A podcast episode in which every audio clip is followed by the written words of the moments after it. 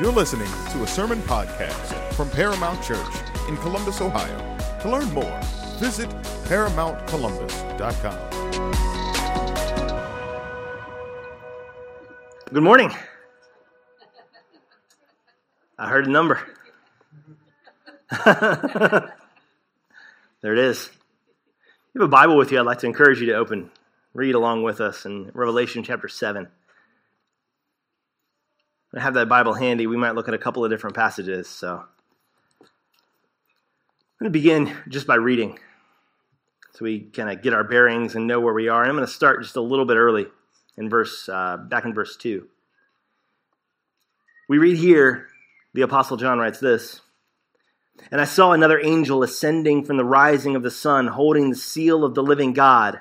And he called out with a loud voice to the four angels to whom it was granted to harm the earth and the sea, saying, 'Do not harm the earth or the sea or the trees until we have sealed the bondservants of our God on their foreheads.'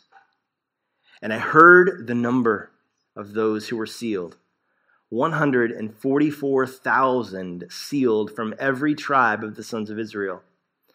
From the tribe of Judah, 12,000 were sealed. From the tribe of Reuben, 12,000. From the tribe of Gad, 12,000. From the tribe of Asher, 12,000. From the tribe of Naphtali, 12,000. From the tribe of Manasseh, 12,000. From the tribe of Simeon, 12,000. From the tribe of Levi, 12,000. From the tribe of Issachar, 12,000. From the tribe of Zebulun, 12,000. From the tribe of Joseph, 12,000, and from the tribe of Benjamin, 12,000 were sealed." May God add his blessing to the reading of his word. I know many of us, when we read our Bible, it's passages like this that give us a little bit of pause and of difficulty. There have been many times, I'm sure you've experienced, taking on maybe the beginning of the year, reading plan through the Bible, and then you come upon places like the book of Numbers, where all of a sudden you're reading about this many people, and this many people, and this many people, and this many people, and you start to scratch your head, like, what am I looking at? What is happening here? And I think that's a normal response for us especially. But it's my hope this morning that as we spend a little bit of time looking at this particular passage in this particular way, all of us might gain a little bit more appreciation for how God has communicated to us in his word. The way that he's communicated, and particularly his faithfulness in his word. And so as we spend time together, I know that this is a surprising place for us to spend some time in a few verses.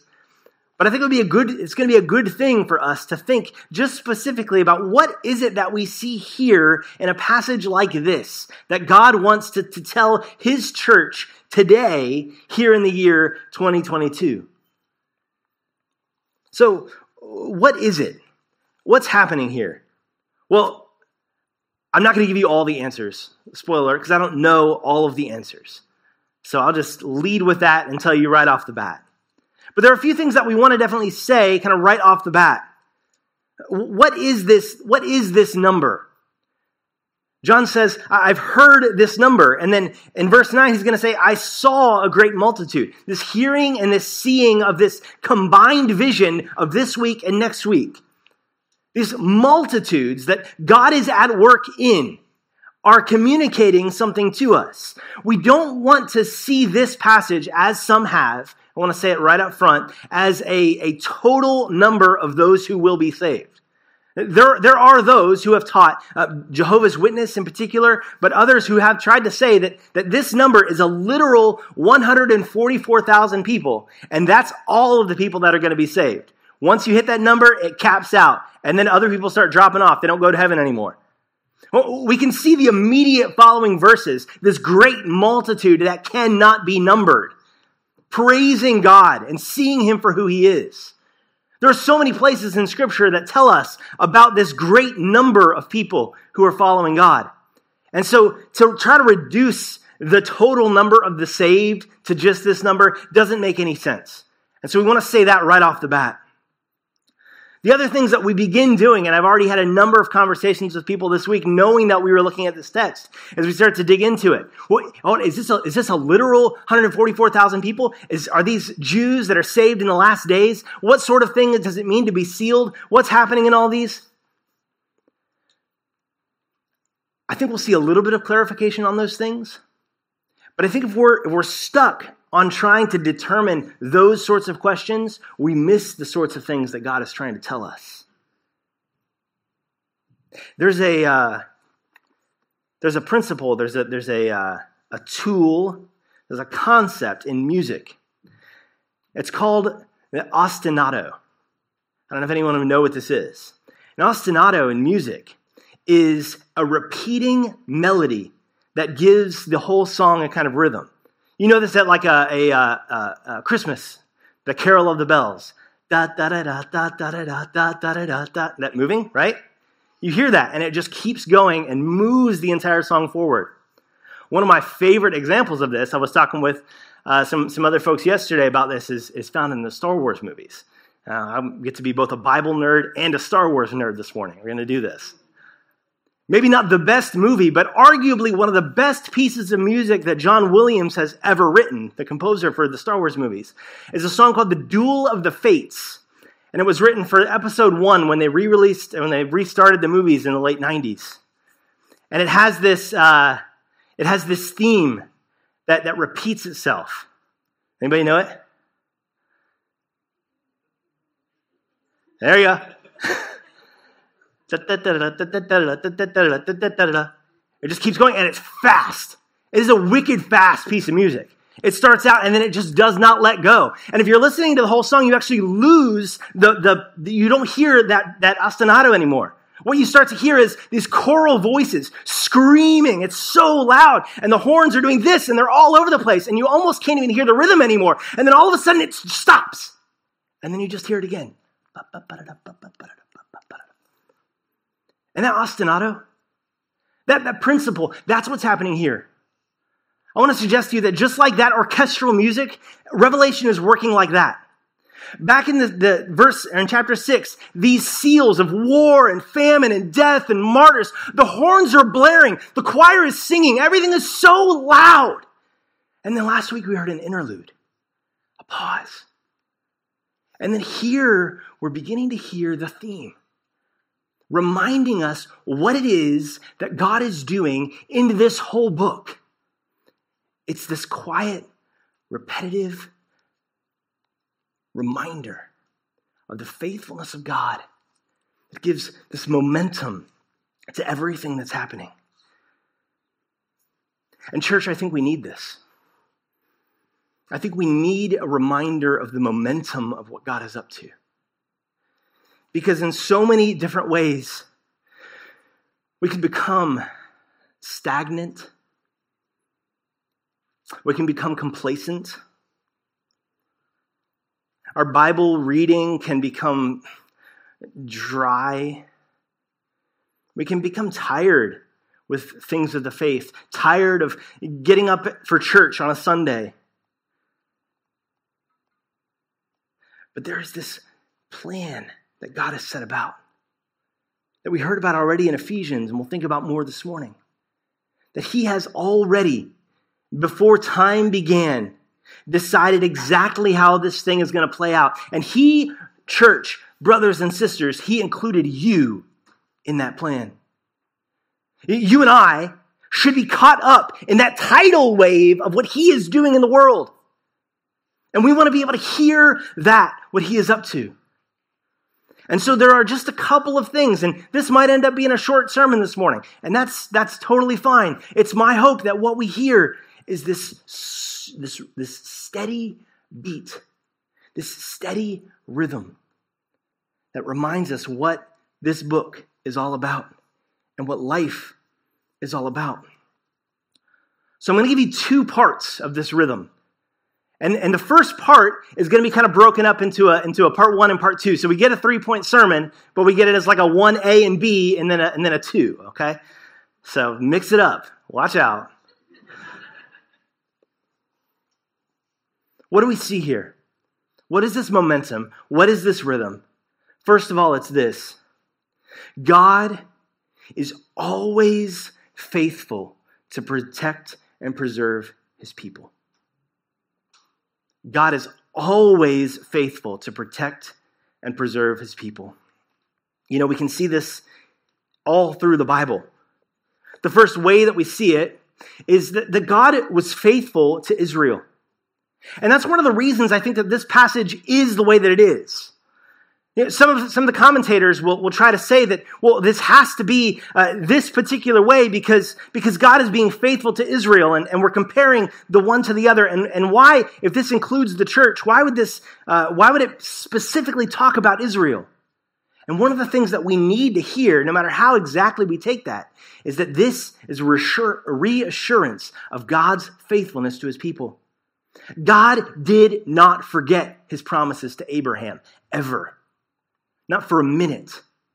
He called Abraham out of the place where he was, called him into a new land, saying that he would make a people out of him, and through him, all of the nations of the world would be blessed.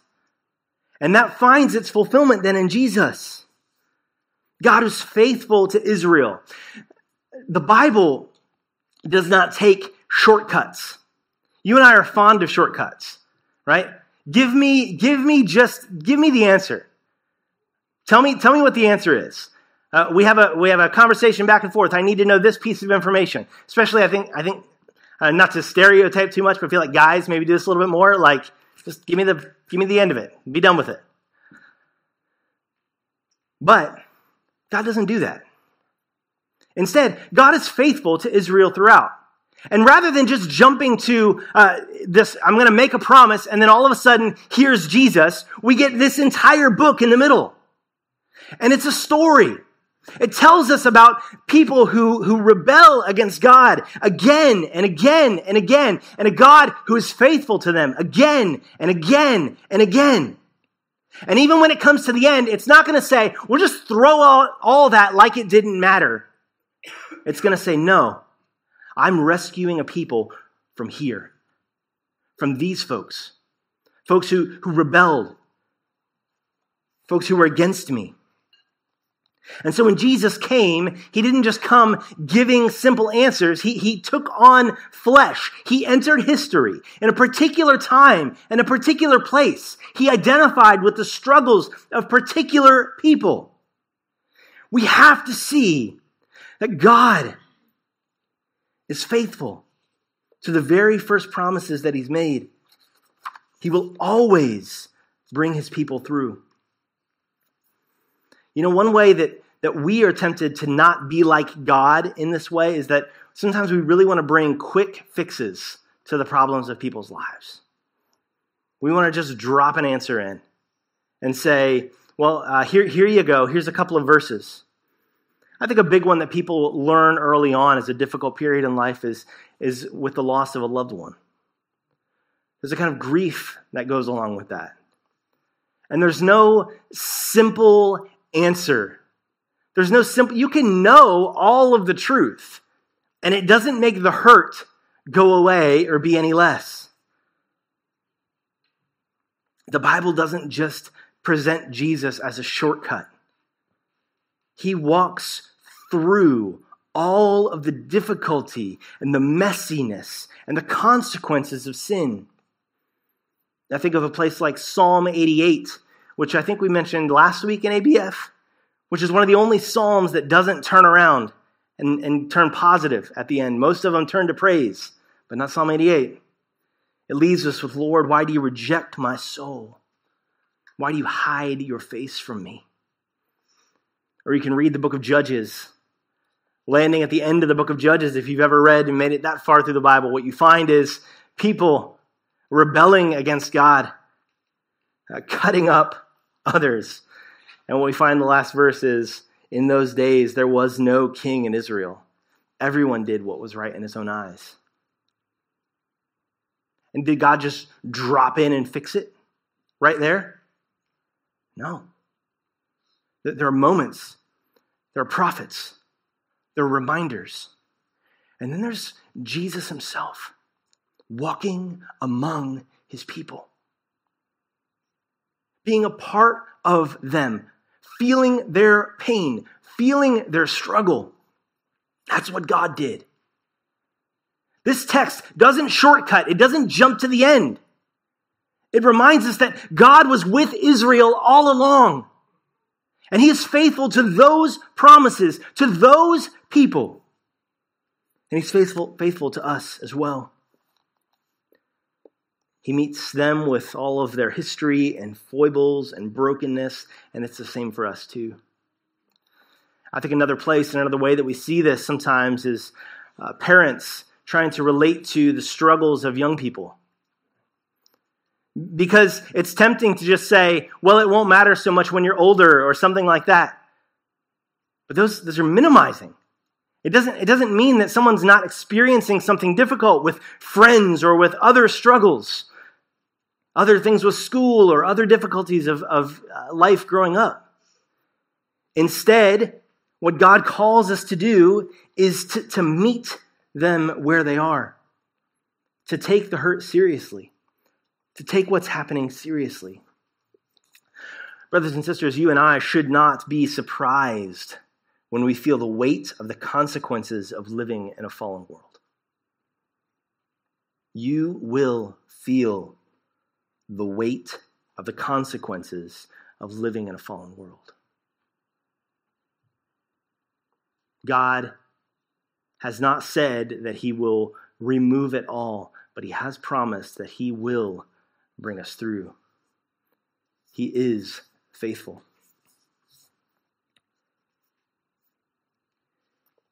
Part 1b kind of gives us a reminder that he's faithful to preserve his people more broadly. In other words, God's pattern is faithfulness. So we see God is always faithful to protect and preserve his people. And in particular, God's pattern is faithfulness. We can see this all throughout the story of the Bible. Let's look for a moment. Let's look back and see an Old Testament example. If you have your Bible with you, I didn't put it on the screen, so you're going to have a Bible with you if you want to read it. Ezekiel 9. Ezekiel chapter 9. You think Revelation 7 was rough. Let's read this one.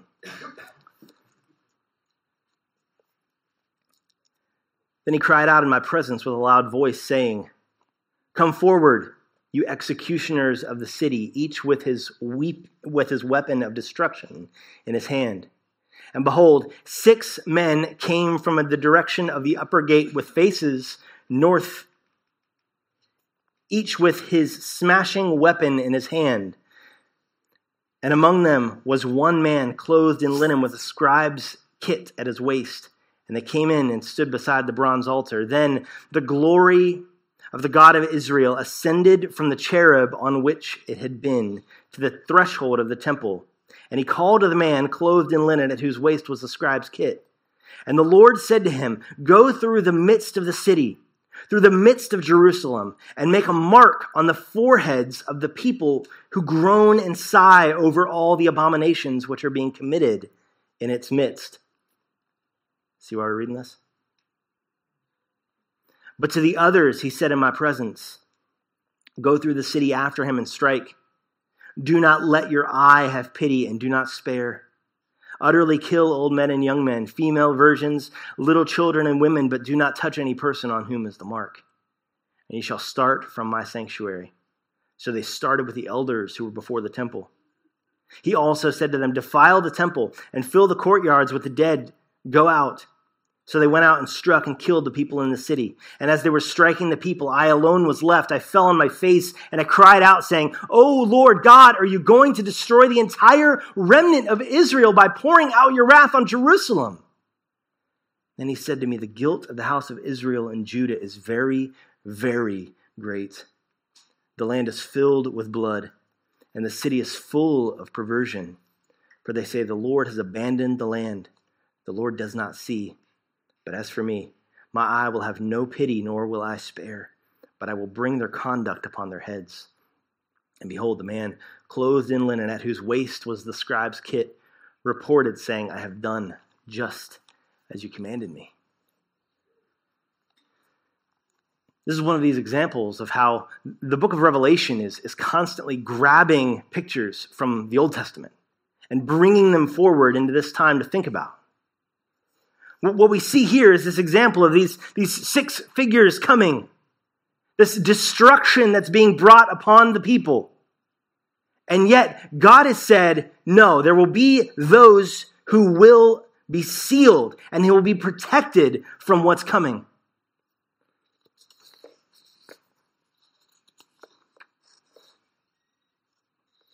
All through we see the Bible. If you pay attention in your reading, you'll notice there are these patterns of the coming destruction, and then those are being rescued, who are being rescued from it.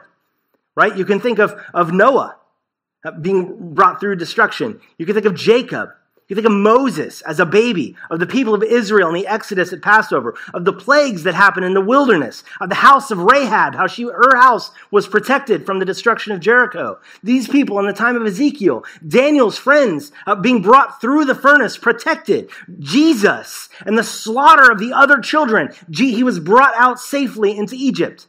Again and again and again and again. Do you hear the rhythm? Giving the momentum. This text doesn't just say sometime in the future, God will be faithful to somebody. It may well be that there's a literal 144,000 going to be protected somewhere down the road. But if we're focused on that, we miss the big picture that God is always protecting his people. Again and again and again. At times, the music and everything, the troubles is so loud, you can't hear the repeating rhythm. But here you can see it. This rhythm is constant. God is faithful to protect and preserve his people. And again, we can get so caught up in the numbers. Do we think it's, what if it's 144,001? Is God lying? Is it wrong? Is that not? Listen instead to what's happening here. He is saying that this is the perfect and complete number. Do you hear that? That means there's not one who is missing. You think of an example of Jesus, for instance, telling the parable of the shepherd who has 100 sheep. And he leaves the 99 to go and rescue one. Because the number will be the exact number that it needs to be. Do you hear that about our God? That is our God who's faithful to save and rescue us, not just sometime in the future. He is faithful. Even now and for us. These numbers are round numbers. They're perfect numbers, reminding us that God will not lose one. To the praise of the glory of his grace, we just read in Ephesians 1, right? He has these people marked out, and he will not lose one. You know, it seems, I don't know if it's true or not, it seems that culture is shifting in ways that it just hasn't before. And that we may really be entering a time when being a Christian isn't just a weird alternative, but is really something that people more and more hate and will not stand for. What will be our response? I don't think we need to turn into culture warriors fighting and bickering. We have a God who's faithful. We have a God who will protect and preserve his people. And we can sometimes try to own God's plan and say, well, what's going to happen? We're going to lose what we had. Things aren't going to be the way that I thought they were going to be. I expected this is how my life was going to be. I expected that my kids' life was going to look like this. And maybe it won't. But God is not surprised. God is faithful. He is faithful. He is protecting those who are his.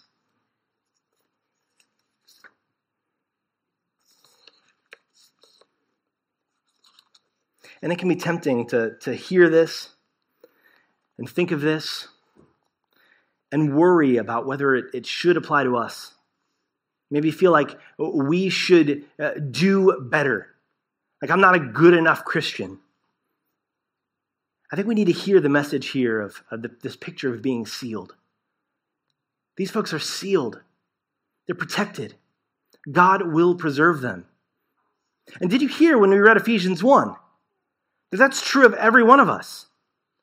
The Holy Spirit has sealed you. That guarantees that you will make it through. One of my favorite historical pictures of this idea of sealing is a man by the name, and I'll probably butcher the name, I'm so sorry, Chiune Sugihara. And here's the thing with him. He lived in Japan during World War II. And it was his job. He wasn't a warrior. What he did was he was a clerk who wrote visas, and he allowed people to get out of the country. And the country shut down on people leaving, and there were Jews and others who needed to be able to get out. And so what you can find here, you can read from this article about him. It says this: day and night he wrote visas. He issued as many visas in a day as would normally be issued in a month. His wife, Yukiko, massaged his hands at night, aching from the constant effort. When Japan finally closed down the embassy in September of 1940, he took the stationery with him and continued to write visas that had no legal standing. But they worked because of the seal of the government and because of his name. At least 6,000 visas were issued for people to travel through Japan to other destinations. And in many cases, entire families traveled on a single visa. It's been estimated that over 40,000 people are alive today because of this one man. With the consulate closed, Sugihara had to leave. So he gave the consulate stamp to a refugee to forge more visas. And he literally threw visas out of the train window to refugees on the platform. How are these people making it out? It was because they had that stamp. They had that seal. They had his name on it, and that carried weight. That's just a small picture of the sort of thing that you and I have. We have the very seal of God. The Holy Spirit has protected us and preserved us so that we can get through this wicked world that is perishing and is passing away, we're told, on to something greater that God has planned. And it is guaranteed that you and I will make it through. Not on the strength of what we did, not on the strength of us, but on the strength of his name and his seal. That's the hope that we have. And all the places where fear hits us, where we feel like we don't know if we're doing the right thing. Maybe there are things that God is calling us to, but we're worried about it. I like the way one man puts it, and I think it's exactly true. You and I, we are immortal until the day that God decides we are done on this earth. He protects us. It's both this eternal, we have the hope of what he'll do, and it's also this right now. Nothing can touch you until he decides it's time. That should give us a confidence to do the things that he has called us to do, to walk into the hard places, to be the people that he's called us to be. Well, the second thing that we can see in this text is that everything is reordered around Christ. Everything has been reordered around Christ. In the Old Testament, of course, people didn't know the name Jesus, and they knew Joshua, which is the same name, but they didn't know Jesus Christ as we know him. But at the same time, the faithfulness of God, his promises, they were able to hold to. And there are some interesting things that happen here in these verses. The list is not like any other list of Israel in the Old Testament. There are tribes missing. So like Dan would usually be in a list like this. Levi might not be in a list like this. Dan, where did Dan go? We don't know exactly. Most scholars tend to agree that Dan was probably omitted because it was connected with idolatry. We can read that in Judges, where Dan had migrated to the north and they set up for themselves the graven image. Dan later became one of the two great shrines in the northern kingdom in 1 Kings 12. So more than likely, most folks agree that that's the reason that Dan is not there. We notice that there are things that are different. This isn't quite Israel the way that it was. But the bigger changes are things like the head of the list. Did you see? Notice who it started with. Anytime you read a list like this in the Old Testament, it starts with Reuben because he was born first. But this doesn't start with Reuben. It starts with Judah. And if you're a careful reader of your Bible, you'll know why it starts with Judah. That's where the kings came from. That was the tribe that Jesus was descended from. This list has been moved around and reshaped because everything has been reshaped according to Jesus. One of the things we said at the beginning of our study of the book of Revelation, we read in the opening verses, is that this book, this Revelation, is a revelation of Jesus Christ. If we get too into the weeds thinking about this is a revelation of the future things that are going to happen, this is a code book, this is all of that, we miss that this is a revelation of Jesus Christ. And this is Israel reoriented and reconfigured around Jesus. You remember when Jesus came, he did become one of the people of Israel, but he also did something striking. How many disciples did he pick? 12. Why 12? There were 12 sons of Israel. In so many ways, Jesus was rebuilding and restarting Israel the right way.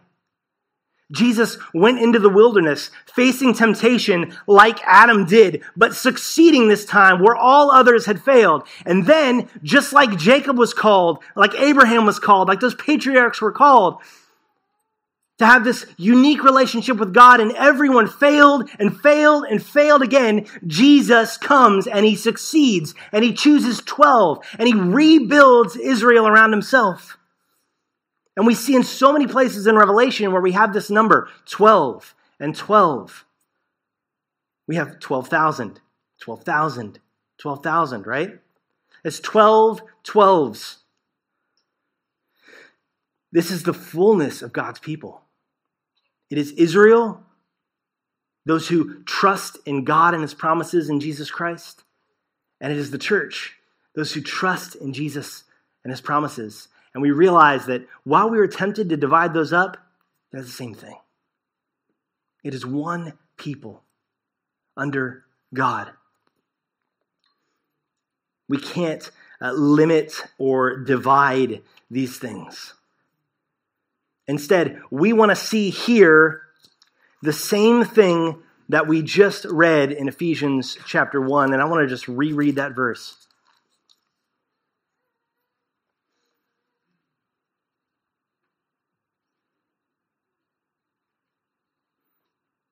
As soon as I find it.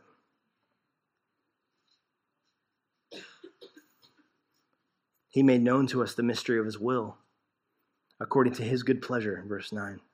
Which he set forth in him, regarding his plan of the fullness of the times, to bring all things together in Christ, things in the heavens and things on the earth. Do you hear that? Bring all things together. Sum all things up, some translations say. That is, every single part of the created universe, the things in the heavens and the things on earth, all belong to Jesus Christ. When he stepped foot on the earth, he reconfigured the entire world around himself in a new way. That's what's happened here. We're reading and everyone's trying to figure out why are the tribes different? Why does this look like this? Everything has changed because of Jesus. Does that show in your life? Has everything changed because of Jesus? We've been talking in ABF about the sorts of things that you and I tend to turn to when trying to make sense of our lives. We look at the end of the day, at our performances, our achievements. What do we do? What do we get done? What do we accomplish? At the end of the day, that should not be what we look at. We should be looking to the faithfulness of God. It isn't because of what we do or what we have done. It is because of God and his faithfulness. Everything belongs to Jesus, and God is faithful to his people again and again and again and again. Do you hear that this morning? God is faithful to you. And I pray that if you're here this morning and you've never heard that, you've never believed that this would be the day that you would trust Christ, recognizing that you only bring sin and brokenness to the picture, but that Jesus brings righteousness. He died your death for you to give you hope, to give you a guarantee of his protection, that he will bring you out of darkness and into marvelous light. So it's my prayer that we will hear the faithfulness of God this morning.